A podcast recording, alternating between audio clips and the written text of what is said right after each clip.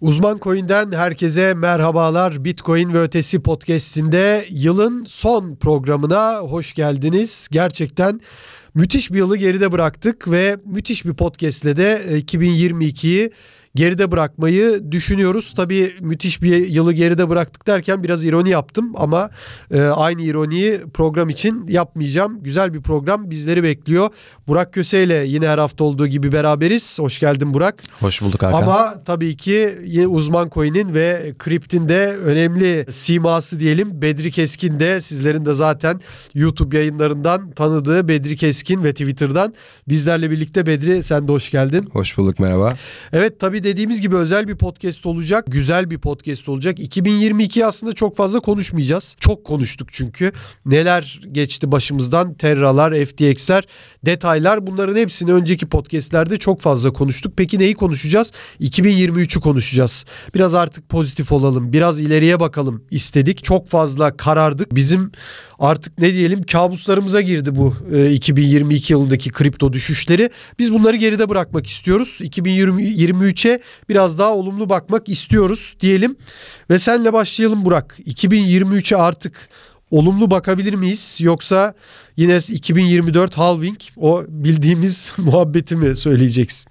Yani bence 2023'e şu anda olumlu bakamayız en azından ilk yarısına kadar. Gidişat o yönde çünkü. Baktığımızda burada tabii 2023'te onu değerlendirebilmek için burada dünyanın dinamiklerine biraz bakmak lazım. 2023'te neler olacak, ne, neler olmayabilir gibisinden. Yani burada tabii biz yıl boyunca ne yaşadık 2022'de? Özellikle Fed'in parasal sıkılaşmaya gitmesiyle birlikte tüm hisse senetlerinde, tüm varlıklarda Bitcoin dahil, kripto paralar dahil sert bir düşüş dönemi gördük.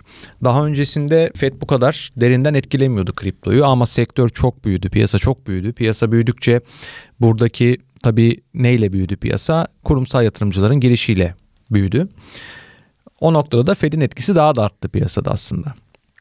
Şimdi 2023'te para politikasına bakmak lazım ama biz geçtiğimiz toplantıda Powell basın toplantısında ne dedi? Çok daha şahin mesajlar verdi yani 2023'e evet. doğru girerken. Şimdi yani biraz daha o nedenle analistler de ve biz de 2023'ün ilk yarısında çok bir şey beklemiyor aslında kriptodan. Burada bazı tahminler var 2023 ile ilgili. Özellikle Bitcoin ve Ether'in öne çıkacağı ve altcoin'ler için iyi bir dönemin görülmeyeceği yönünde. Evet. Yani daha da düşüşler hatta yani bu bu sene boyunca %90'ı aşan birçok projede düşüşler gördük ki ona da ilerleyen dakikalarda değineceğiz. Ama 2023'ün ikinci yarısında daha farklı bir hikaye görebiliriz açıkçası. Evet. Şimdi tabii bunların hepsini konuşacağız detaylı şekilde. Bir girizgah yapalım dedik. Ee, Burak Köse söyledi şimdi 2023 beklentilerini ve e, başkalarının uzmanların beklentilerini aynı soruyu hiç tekrar etmeden sana da sorayım. Abi aslında şöyle çok da konuyu uzatmadan Burak çok güzel bahsetti durumu ama özellikle ben e, 2023 yılından ilk yarısından pek umutlu olmasam da geliştiriciler tarafından umutluyum. Evet. Niye dersen çünkü özellikle Ethereum üzerinde ve Ethereum dışı Layer 1, Layer 1 dediğimiz katman 1 projeleri yani blok zinciri projeleri, Layer 2 dediğimiz katman 2 projeleri ve Zero Knowledge projelerinde geliştirici sayıları çok fazla artmaya başladı. Yani 2023 yılı evet fiyat açısından ben de pek umutlu değilim. Ama geliştirici tarafına baktığımızda ben pek umutsuz bakamıyorum çünkü gerçekten geliştiricilerin, geliştiricilerin buraya olan ilgisi ayıda olmamıza rağmen çok fazla düşmedi geçen yıllara nazaran. Evet. O yüzden 2023'te bir artış yine görebiliriz bu noktada. Ama tabii piyasa fiyatlamasına baktığımızda gerçekten 2023 Bitcoin ve Ethereum ayırarak söylüyorum. Ama hele ki dominans bu seviyelerdeyken altcoin'ler için pek de e, iç açıcı bir yıl olacağını düşünmüyorum. Şimdi için. sana şunu kadar. sorayım. Yani Burak'a da soracaktım ama ee, şimdi Bitcoin ve Ethereum ayırıyoruz diyorsunuz ama bunları dolar paritesinde mi söylüyorsunuz yoksa hani altcoin'lerin Bitcoin paritesi için mi söylüyorsun? Neden? Çünkü hani Bitcoin arttığı zaman dolar paritesinde Ethereum da peşinden Hı-hı. gelecek. Ethereum ayrı bir artış ayrışıp bir artış gösterirse e, altcoin'ler de peşinden sürüklenebilir. Hani o açıdan Hı-hı. diyorum. Onlar arttı mı zaten onlar da artacaktır. Aslında şimdi şuna şöyle cevap verebilirim ben. Ee, geçtiğimiz yıllarda biz düşüş olduğu zaman Bitcoin'in dominansında yükselişler görüyorduk aslında. Yani evet. altcoin'lerden Bitcoin'e geçişin çok fazla olduğunu görüyorduk ama şu an ki yaşanan düşüşlerde biz çok aşırı derecede bir dominansta bir yükseliş göremedik. Bu da açıkçası bana Doğru. şunu düşündürmeye başlıyor. İnsanlar boğaza kadar altcoin'lere batmış durumda Evet. ve bu kadar çok Luna krizi, FTX krizi, bir sürü işte Fed'in parasal sıkılaşma politikaları vesaire derken insanlar hala elindeki malları zararında da olsa satmıyorlar. Veya işte atıyorum kurumsal yatırımcılar bu konuyla alakalı biraz daha uzun vade tutabiliyorlar çeşitli projeleri. Şimdi buraya baktığımız zaman Bitcoin ve Ethereum'un bu proje, bu diğer projeler ayırmamın en büyük sebebi aslında gerçekten uzun vadede çeşitli sınavlara girmiş ve bu sınavlara geçmiş olan projeler olması. Altcoin'ler şu anki durumda sadece işte atıyorum çoğu altcoin 2 yıllık proje diyebiliriz aslında şu anki market Evet. olan çoğu proje için. Yani boğa dönemi bir boğa dönemi görmüş projeler çoğu. Bu noktada aslında tam olarak da Bitcoin ve Ethereum'un ayrılmasının en büyük sebebi girmiş olduğu savaşları bir şekilde kazanmış olması. Bir şekilde bu savaştan çıkmış olması. Yani biz altcoin'lerin açıkçası 2022 yılında e, yani Burak da söylüyor %90 düşen altcoin'ler var. Yani düşünün 100 liraya aldığınız bir ürün 10 liraya düşüyor. Hatta daha biraz daha Tabii, biraz tabii. seviyelere düşenler var. Yani yatırımcının çok fazla oran var. Yani dolayısıyla çok da uzatmadan şunu söyleyeyim. Olası bir sıkıntı ya da olası bir felaket senaryosunda altcoin yatırımcının çok daha hızlı kaçabileceğini düşünüyorum ben Ethereum ve Bitcoin'e nazaran. O yüzden de Bitcoin ve Ethereum'u biraz daha ayırıyorum. Hani dolar paritesi mi Bitcoin paritesi mi dersen aslında biraz daha burada Bitcoin paritesinden konuşmak lazım. Çünkü insanlar kripto paralarını Bitcoin bazlı eğer dönüştürmeye başlarsa doğal, doğal olarak Bitcoin'in dominansı da daha Tabii. hızlı şekilde artacaktır yani. Çok kısa hemen yine sana sorayım. Bu dominans dediğin gibi artmıyor. Eskiden dedi Bitcoin düştüğünde de o dominans artardı. Hı hı. Bitcoin arttığında zaten artıyordu.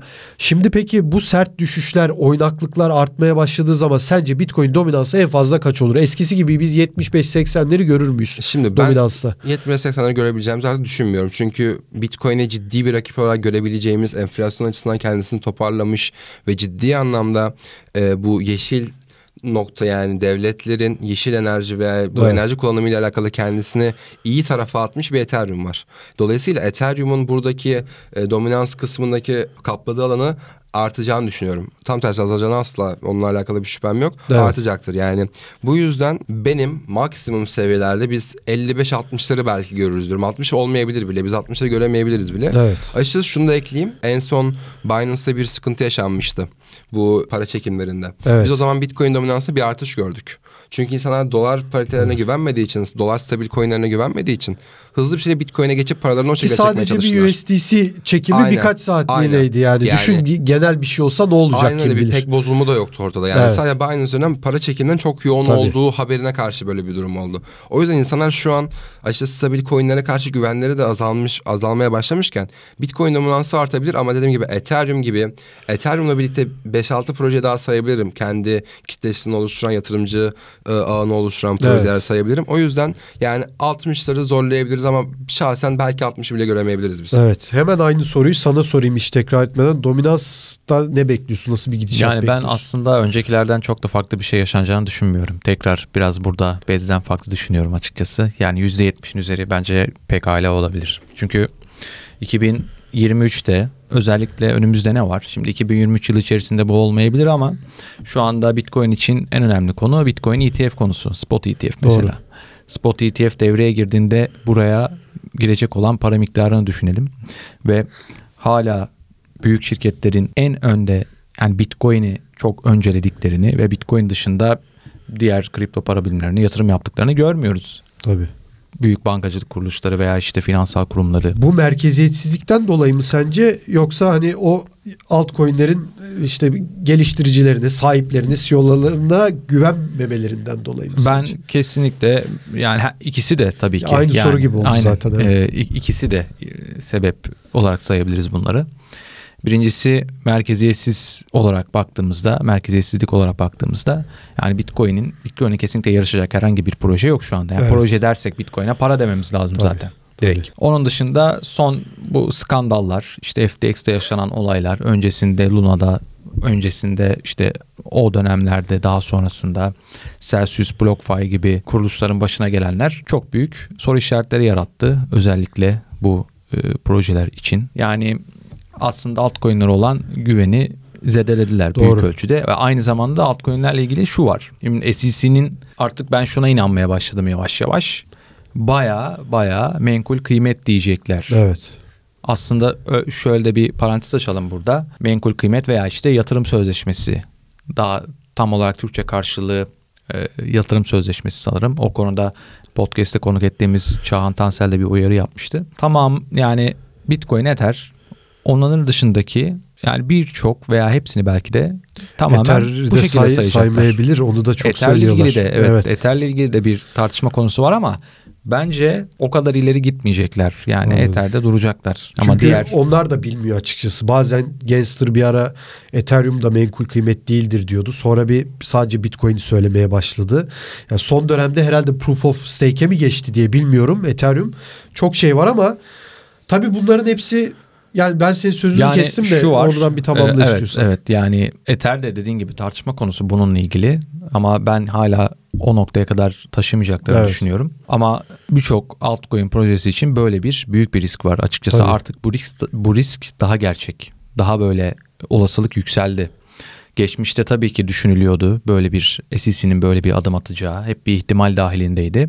Ama bu ihtimal son olaylardan sonra daha da kuvvetlendi. Zaten bazı davalarda SEC'nin e, birçok token'ı menkul kıymet olarak kabul ettiğini gördük. Evet. Coinbase açtığı davada o 9 tane token'ın tamamına ne dediler? Yatırım sözleşmesi dediler, menkul kıymet dediler. Bunlar daha da devam edecek bu projelere karşı. Şimdi ne olacak bundan sonra? Altcoin'leri belki altcoin'leri çoğunu birçoğunu tıraşlayacaklar piyasadan. Buraya akan para artık Bitcoin akacak belki de. Böyle bir Doğru. geçiş olacak. Bu olduğu noktada Bitcoin'in dominansı Uçar. Bence- Yani uçar eğer öyle bir dediğin gibi eski eski seviyeleri çok aratmayabilir açıkçası. Amerika dediğin gibi şimdi altcoin'ler menkul kıymet diyecek diyoruz da şimdi niye Amerika? Dünyanın en büyük ekonomisi olduğu için. Peki sonuçta küresel olarak bu altcoin'ler satılıyor.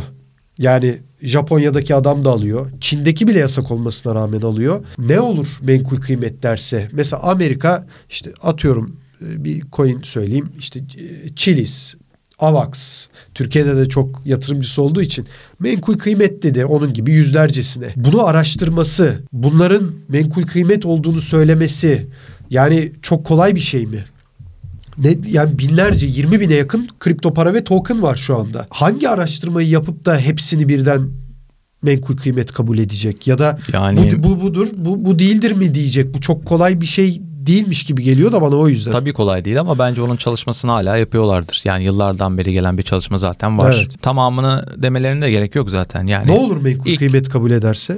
Şimdi şu olur. Ha çıkış yaparsa dedin de mesela niye çıkış yapsın insanlar? Niye kaçsın Çünkü buradan? orada o haberi aldıkları anda sert bir fiyat düşüşü olacak. O riski almak istemeyecekler. Mesela bu bu Japonya'daki adamı bağlar mı? Türkiye'deki adamı bağlar mı mesela? Yani Bunu fiyat neden açısından, soruyorum? fiyat açısından Tabii bağlar. bağlar. fiyat açısından da mesela Amerika'yı bir, bir Ya yandan zaten- dışlar Zaten belki. şöyle bir şey var. Şimdi altcoin'lere insanlar sadece para kazanmak için yatırım yapıyorlar. Yani altcoin'lere böyle bir bağlılık ben Tabii, görmüyorum kimsede açıkçası. Bitcoin'de var böyle bir şey. Bitcoin'in bazı insanlar e, gerçekten burada bazı değerlere inanıyorlar ve Bitcoin'e yatırım gözüyle bakmıyorlar. Para olarak kullanıyorlar. Tabii tabii. Ama diğerleri için aynı şeyi söyleyemeyiz. O nedenle para kazanmak için gelen adam fiyat düşüşünü görünce çıkacak zaten. Evet. Ve şöyle bir ekleme yapayım. Tabii. Bunu Amerika böyle bir adım attığı zaman, SEC bunlara menkul kıymet dediği zaman zaten paranın merkezi Amerika yani. Amerika bunu Tabii, dedikten tabii. sonra Japonya'da ister menkul kıymet olsun ister emtia olsun çok bir önemi yok bence o saatten sonra. Evet şimdi o zaman Bedri'ye dönmeden önce son bir soru daha soracağım bu turda sana ama kısa cevap bu anlamda rica ediyorum. Bunlar tabii menkul kıymet kabul edilmediğini düşünerek o senin bahsettiğin büyük fiyat düşüşünün gelmediğini varsayarak bu soruyu soruyorum. Çünkü zaten şu anda da çok düştü fiyatlar. inanılmaz düştü. Senin dediğin gibi %90'lara varan bir düşüş var.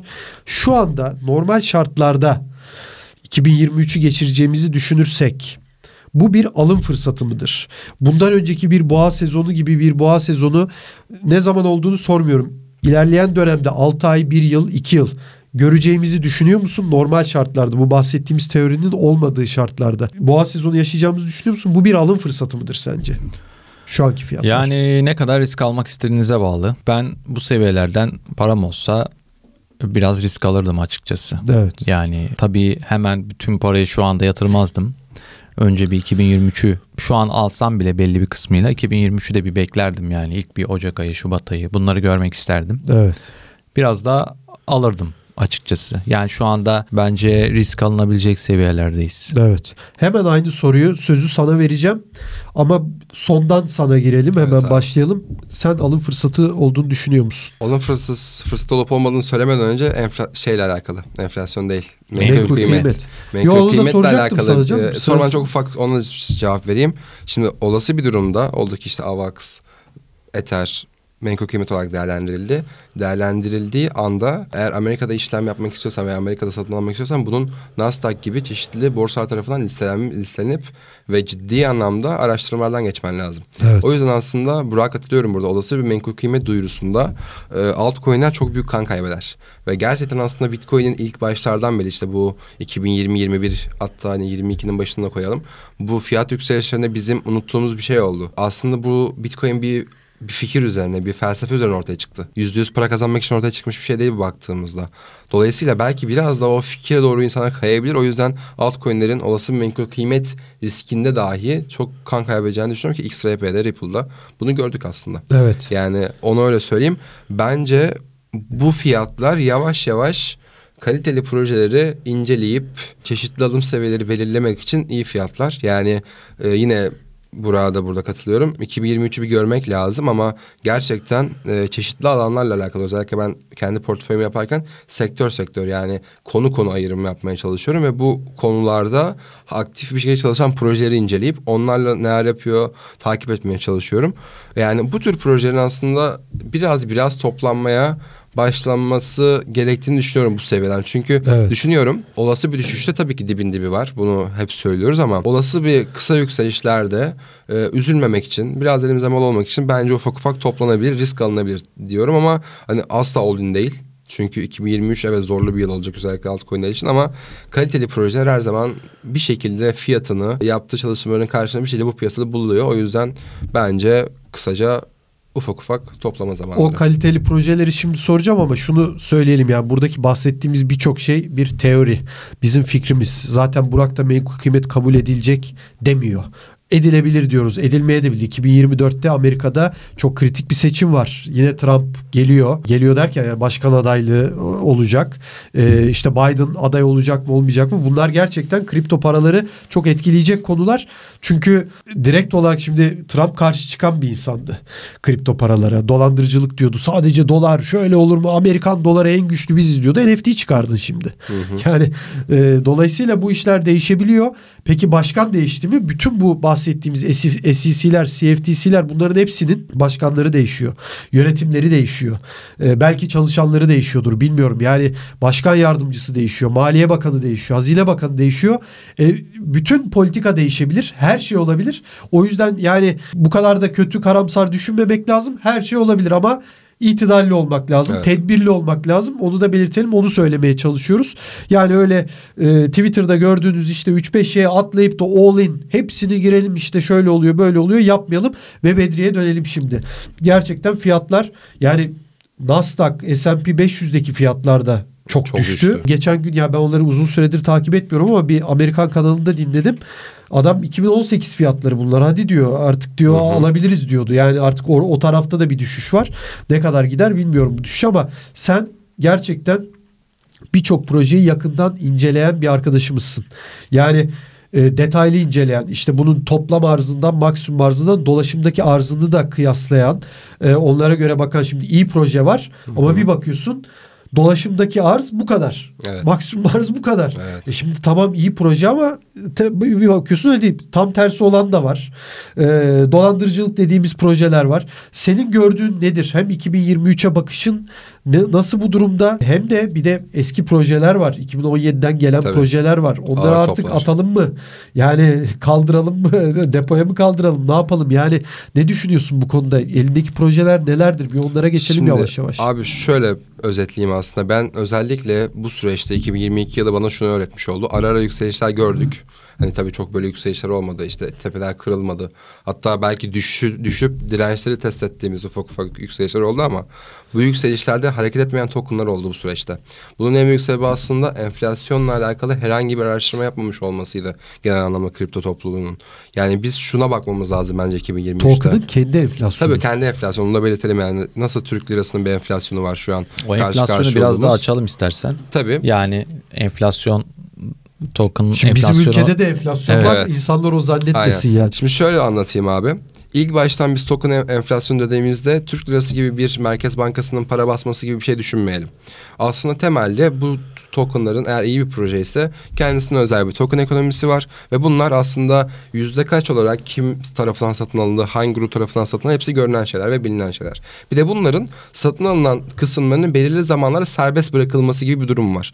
Bazı projeler bunları zamana yayarak işte atıyorum ilk 2023'ün ilk çeyreğinde ben kendi tokenımın yüzde bir buçuğunu salacağım diye böyle zamana yayılmış olanları var. Bazıları diyor ki ben işte atıyorum Mart'ın beşinde yüzde ikilik bir salınım yapacağım. O gün piyasadan satmış olduğum private satışta, seed round'da çeşitli alanlara satmış olduğum tokenların Aynen. şu kısmını satıyor, satacağım Sö- diye. Sözünü kesiyorum. Şey var mesela. E, One Inch'in Evet. bir, bir gün sonra mı ne? Yani Evet, çok bayağı büyük çok sağlam bir e, token piyasaya sürülecek. Aynen. Ve 2020'de, 2021'de hatta 2022'de birçok proje satışı oldu. Token satışları Hı hı. oldu. Bunların vesting periyodu var zaten. Kilitli kalma dönemi falan.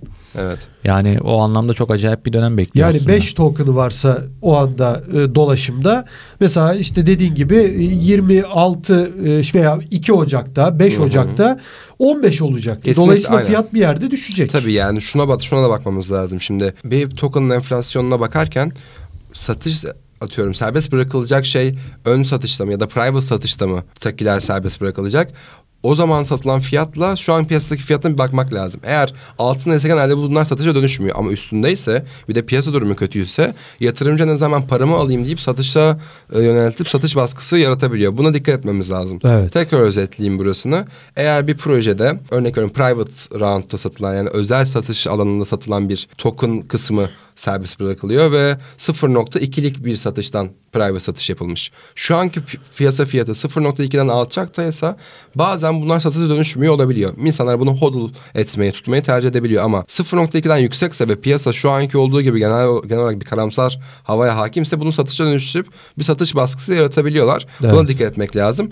İstiyorsan çok da geçmeden birkaç tane projeyle bu enflasyon örnek vereyim aslında Tabii. direkt. Şimdi mesela DivideX e, bir JAX yani JAX'lere rakip olarak bir merkeziyetsiz borsa olarak güzel hareketler yapan bir borsa. Yani ürün bence mükemmel. Ürünle Evet. alakalı bir sıkıntı yok.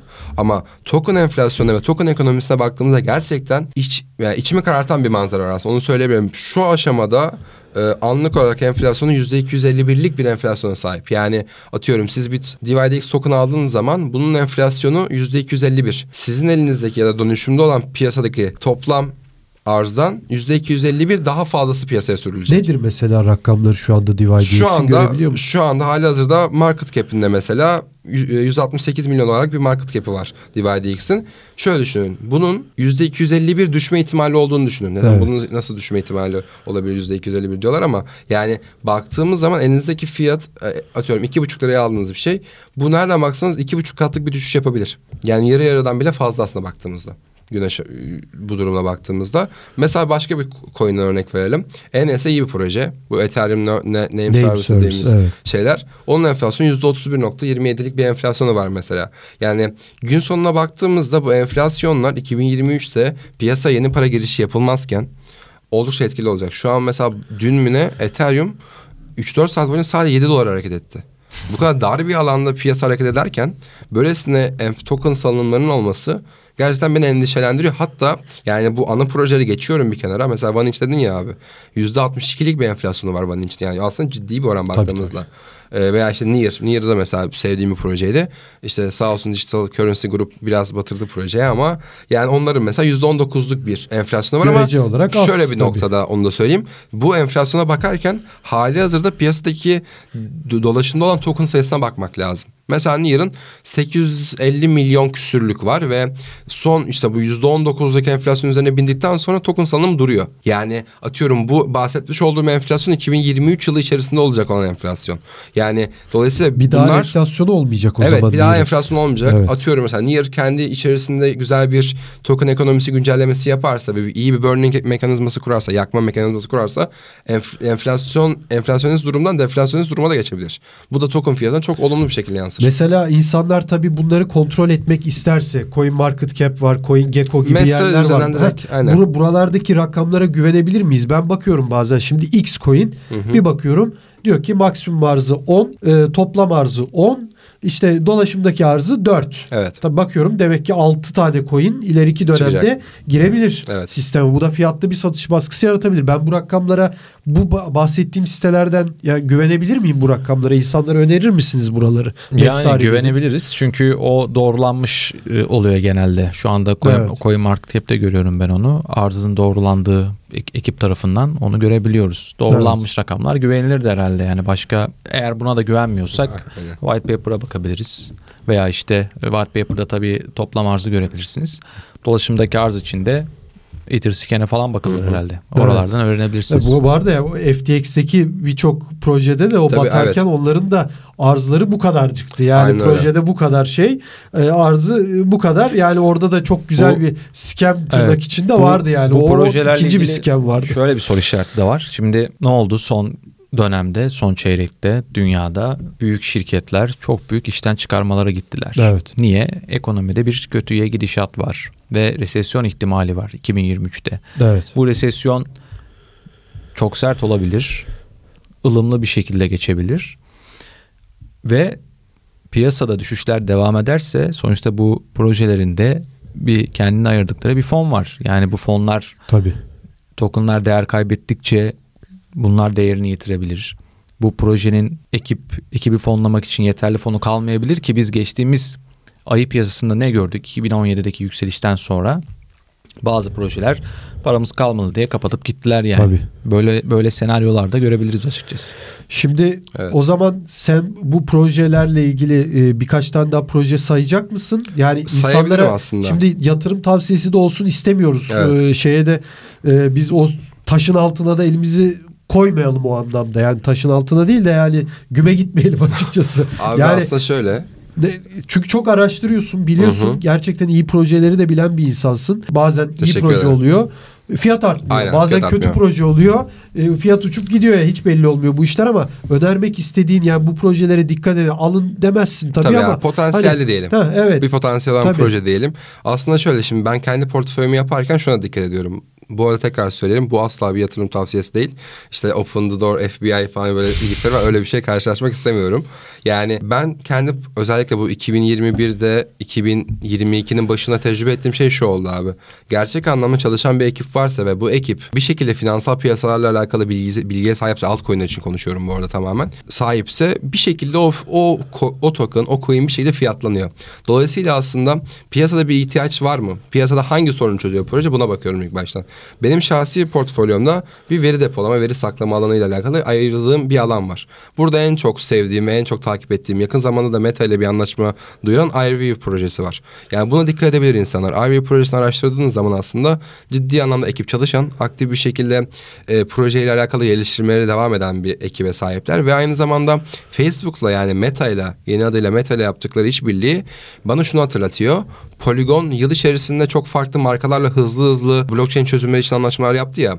Biz acaba blok zinciri üzerinde veri saklama ile alakalı veya bu tarafla alakalı geçiş yapmak isteyen Web2 şirketlerinin veri saklama noktasında RV Winip çözüm sağlayıcısı olabilir mi? Çünkü Meta iyi bir nasıl söyleyeyim referans aslında. Tabii, tabii. O yüzden RV'yi ben portfolyomda tutuyorum ve aynı zamanda araştırıyorum. Tabii atıyorum. Fiyat şu an 7 dolar atıyorum.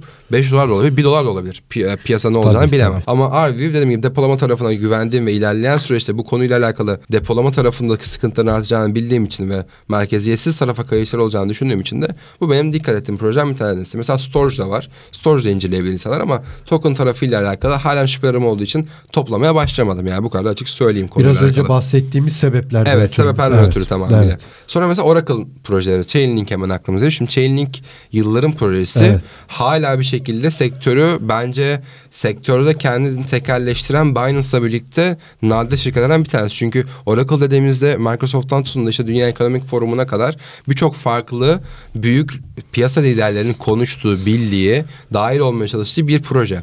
Ve Oracle dediğimiz şey de blok zincirle gerçek dünyayı birbirine bağlayan bir teknoloji. Oracle tarafındaki bir gem niyetinde yeni çıkan, geliştirilen bir proje de olabilir. Chainlink gibi kendi rüştünü hesaplamış, kanıtlamış bir proje de olabilir portföyünüzde. Hemen bir tarafı diğer geçiyorum. Şimdi biz Avalanche çok güzel yükseldi. Solana çok güzel yükseldi. Terra Luna bassa bile mükemmel bir Luna'dan zengin olan arkadaşlarım var benim şaka maka ciddi anlamda adam. Milyoner ol- oldu yani Luna'dan iyi zamanında girip. O yüzden Layer 1'ler daha önce de yaşanmıştı. 2017 boğazında da yaşanmış yani. Ethereum alternatif olabilecek olan e, blok zinciri projeleri bu süreçte bir sonraki boğada iyi paralar kazandırabiliyor insanlara. O yüzden benim takibimde olan yeni Layer 1 dediğimiz katman bir projeleri var. Sei olabilir, Shardium olabilir, Suyu olabilir. Bunların hala tokenları yok. Aptos mesela kendi tokenını çıkardı ve mükemmel bir airdrop yapmıştı. Aptos'u takip edebilirsiniz fiyatta, fiyatla alakalı iyi tahmininiz veya iyi alım yerleriniz varsa diyeyim. Layer 1'i de tutuyorum. Bir de e, şöyle bir nokta var. Biz geçtiğimiz yıllarda bir DeFi Summer gördük. İşte Play Turn tarafında bir güzel Tabii, boğa tabii. gördük. Metaverse boğası gördük. Ben Layer 2'lerin yani bu roll-up projelerinin aslında bir boğa yaşayacağını düşünüyorum kendi içerisinde. O yüzden ufak ufak e, optimizmin hiçbir şekilde token'ını sevmiyorum. Berbat bu coin yönetimleri var. Token ekonomisi berbat. Onun haricinde daha önce coin'le alakalı anlamlı şekilde transfer üzerinden dahi fiyat kaybı yaşadı yani aslında proje ekibi. Evet. E, market maker'a token gönderiyor ve bununla alakalı piyasayı bilgilendirmek için bir FAD yılda en basitinden. Bunlarla karşılaşmadığım için net söyleyeyim optimizm toplamıyorum. Ama işte atıyorum Layer 2 ile alakalı Starknet olsun. Stark'ın kendi token'ı geliyor. Arbitrum'un airdrop'unu bekliyorum veya işte bununla alakalı airdrop almasam bile dahil olacağım bir proje Arbitrum en basitinden. Bir sonraki de Zero Knowledge projeleri. Şimdi bu e, Zero Knowledge projelerine baktığımızda Vitalik mesela blok zincirle alakalı söylediği e, geliştirmeler arasında en iyi ve en geleceği parlak gördüğüm şeylerden bir tanesi Zero Knowledge diyordu. O Evet. yüzden Mina mesela çok Türk, Türkiye'den çok fazla yatırımcı var. Doğru. Benim de portföyümde var Mina açıkçası. O yüzden Mina'ya da mesela veya e, işte ZK Rollup dediğimiz Zero Knowledge kullanarak Rollup e, Layer 2 olarak konumlandırılan başka bir proje mesela. Buraya not aldıklarımdan Scroll dediğimiz onun da mesela kendi token'ı yok. Onun da testnetlerine katılabilirsiniz vesaire diyeyim. Ve diğer noktada da merkezi borsaların özellikle işte Binance gibi çeşitli borsaların e, mer- daha çok böyle nasıl tekelleşmesine rakip olarak merkeziyetsiz borsaların çeşitli tokenlarını elimde tutuyorum. Mesela buna en örnek, en güzel örnek GMX dediğimiz GMX olarak Evet. kodlayabilirim. O proje güzel bir proje. Onun kendi tokenını inceleyebilirler. Yani dediğim gibi bu tür kategorilere böl- bölerek proje araştırması yapmak daha iyi olur. Uzattım. Yok, Umarım yok. açıklanabilir Çok da olmuştur. güzel açıkladın açıkçası. Şimdi programı yavaş yavaş sonlandırıyoruz. Yani 2022 ve 2023 beklentilerimizi konuşmaya kalkarsak zaten bitmez program ama yeni yıla girerken son sözlerinizi de yani böyle sanki şey son sözlerinizi hani ipe gidelim Şimdi- son sözü ama e, ipe mi gidiyoruz nedir bu iş? Bir son sözlerinizi Şimdi- kısa kısa alalım. Evet ben masaya bombayı bırakacağım. Evet. Bunu sizinle yayın öncesinde konuşmamıştık. Evet ben merak ettim. Evet, ben de şu an merak ettim. 2023'ü bence konuşuyorken e, şunu kesinlikle e, söylemeliyiz. Bence her birimiz dile getirmeli en azından. Tabii ki yatırım tavsiyesi değil. Bence senden başlayalım. Hatta bunun için iddiaya da girebiliriz isterseniz bilmiyorum. Bakalım yani merak ettim. Ne oluyor şimdi? Programı Yok, bitiriyorduk. basit Şimdi şey. nereye geldik ya? basit bir şey. Yani hepinizin Ben şu an ürktüm. ne oluyor? Seviyor böyle şeyleri. güzel oldu güzel. hepinizin 2023 sonu itibariyle Bitcoin fiyat Mikrofona tahminlerinizi soracağım. Ha, 2023 sonu itibariyle. Yani 2023 sonunda Tamam. ne diyorsun? Ne olabilir? En olası Şimdi- gördüğün şey fiyat Şimdi biraz noktası. ciddi bir şey söyleyeceğim ama ben 2023 sonunda yani biz başında bir sıkıntı çekeceğiz 2023'ün başında bence ama 2000, 2023 sonunda biz yani 2020 sonu gibi bir hava belki tepe olmasa bile böyle bir 38-45 bin araları görebiliriz bence. Direkt aralık verdim. Mantıklı. Ben de katılıyorum. 30 bin 40 bin Aa, aralığında ya kesin oluruz ama- diye düşünüyorum. Tamam bu, bu Ben şu- masadan şu, var. bu şu, masadan çok Ben 100 bine gideceğine çok net inanıyorum Bitcoin. Ama bu 2023'te olmayabilir. Çok fark var. Çok z- zaman yok yani 100 bine gitmek için. Ee, ben de öyle düşünüyorum açıkçası. 30-40 bin aralığında oluruz. Hmm. Geri 38 döneriz oraya. 38-45 bin diyorum. Yani daha zaman yok olarak diyorsun. Evet. zaman yok diyorsun. 100 bine bir 20 senede binden 60'a çıkışı 3 ayda oldu Bitcoin. Tabii abi çok hızlı. ama oldu. zaten Hatta ay çok- bile değil. ama o zaten çok hızlı bir çıkış Yine olabilir aynı şey. olabilir. Tabii onu 60 bine iddia etmiyorum da yani ben de 35 diyecektim. Aa, Herkes Evet. aynı görüşteymiş Evet, o zaman. Evet. Piyasa Bakalım. bizi doğru mu çıkaracak yoksa yanıltacak mı? 2023'te göreceğiz. O zaman herkes aynı düşündüğüne göre iddiaya da girmeye gerek yok. Girmeye yok. yanılacağız. Tabii tabii. Bu da yattı. Son sözlerini alayım çok kısa ama. Yani 2023 ile ilgili e, ya ben açıkçası Bitcoin konusunda herhangi bir şekilde hiçbir çekincem yok. Yani Bitcoin'in yasaklanması, işte Bitcoin madenciliğin yasaklanması veya yani bunlara ihtimal vermiyorum. Bitcoin'in gerçekten zaten yasaklanınca onun türlü çözümleri var. Herhangi aşılıyor. Birçok e, yöntemi var. Ona bilen biliyor zaten. Bilmeyen de çok rahat öğrenebilir. Onu geçiyorum. Özellikle ülkeler tarafında belki 2023'te e, yine Bitcoin'in resmi para kabul edilmesiyle ilgili bazı ülkelerin buna dahil olduğunu görebiliriz. Bitcoin'den söz edeceksek eğer benim Bitcoin konusunda hiçbir şekilde en ufak bir soru işaretim yok açıkçası. Hemen sana dönüyorum. 2023 mesajın. Ben Bitcoin'in yanına Ethereum'u da eklemek istiyorum. Çünkü bu geçişle birlikte, posa geçişle birlikte deflasyonist yapıya evriliyorlar gibi az, yavaş yavaş. Yani şu güncel enflasyonu %0.53. O yüzden Bitcoin'den bile düşük bir enflasyona sahip. O yüzden Bitcoin'le birlikte Ethereum'u da ekleyeyim. Yani bu piyasadayız ve piyasa ölmeyecek onu söyleyeyim. Yani Evet. bir 10 sene sonra baktığımızda ben şeyi görebiliyorum buradan şu anda. Niye biz 10 sene girmedi diye, 10 sene önce girmedi diye insanlar pişman olacak. Nasıl şu an Tabii. şahsen bazı insanlar pişman olduğu gibi açıkçası. 5 sene Tabii. önce girseydim diyen çok fazla insan var mesela şu an. O yüzden şu aşamalarda bence sadece yatırım amacıyla değil biraz daha bu teknolojiyi yakalamaya da çalışmak gerekiyor. Ee, Dediğim gibi yani regülasyonlar olabilir vesaire ama şunu unutmamak lazım. Evet bu sektörden para kazanılıyor ama bir de Bitcoin'in bir felsefesi var, bir fikri var. Bundan çok sapmamak lazım diye düşünüyorum ben Tabii. şahsen. Buna bazen kızıyor bana böyle söylüyorum diye ama felsefeyi de bir yandan bırakmamak lazım. Bu fikri, bu e, merkez bankalarının anlamsız para politikalarına karşı çıkmış olan bir fikri, bir ideayı savunmanın çok çok çok değerli olduğunu düşünüyorum ben. Sonuna kadar katılıyorum. Çok fazla ekleyeceğim bir şey yok. Aynı sözleri tekrarlamayayım ama şunu da belirtelim ki Bitmain bu hafta haberini de yaptık. Bir tane bir e, madencilik makinesi cihazı çıkardı. Yeni çıkardı. 27 saniyede tükendi. Evet. 27 saniyede bu yeni makineyi e, tüketti. E, yani bir talep var. Yani dediği madencilik konusunda ülkeler da geliyor. ma- madencilik konusunda da çok fırsatlar var. Evet. Onlara girmeyeceğim çünkü çok uzadı. Evet, tabii, Ee, tabii. Ama gerçekten madencilik alanında şu an hash rate'ler de düşüyor bu arada. Şu şu şu sıralarda düşmeye de devam edecek gibi görünüyor. Madenciliği de insanlar, e, bizi dinleyenler, izleyiciler değerlendirebilirler belki. Tabii onu da bir araştırın. Bitcoin'in e, o Bedri'nin bahsettiği o e, idea diyeyim ben Aynen. de. Onun altında ne yattığını siz de lütfen araştırın. Bitcoin'i öğrenmeye de buradan başlayabilirsiniz. Çok teşekkür ediyoruz bizi izlediğiniz için. Bedri Keskin ve Burak Köse ile birlikte yılın son podcast'ini yaptık. Artık e, o berbat espriyi tabii ki yapmayacağım. E, ama bir sonraki programda görüşmek dileğiyle diyelim. Bitcoin ve ötesi programını 2022'de bitiriyoruz. Herkese mutlu yıllar.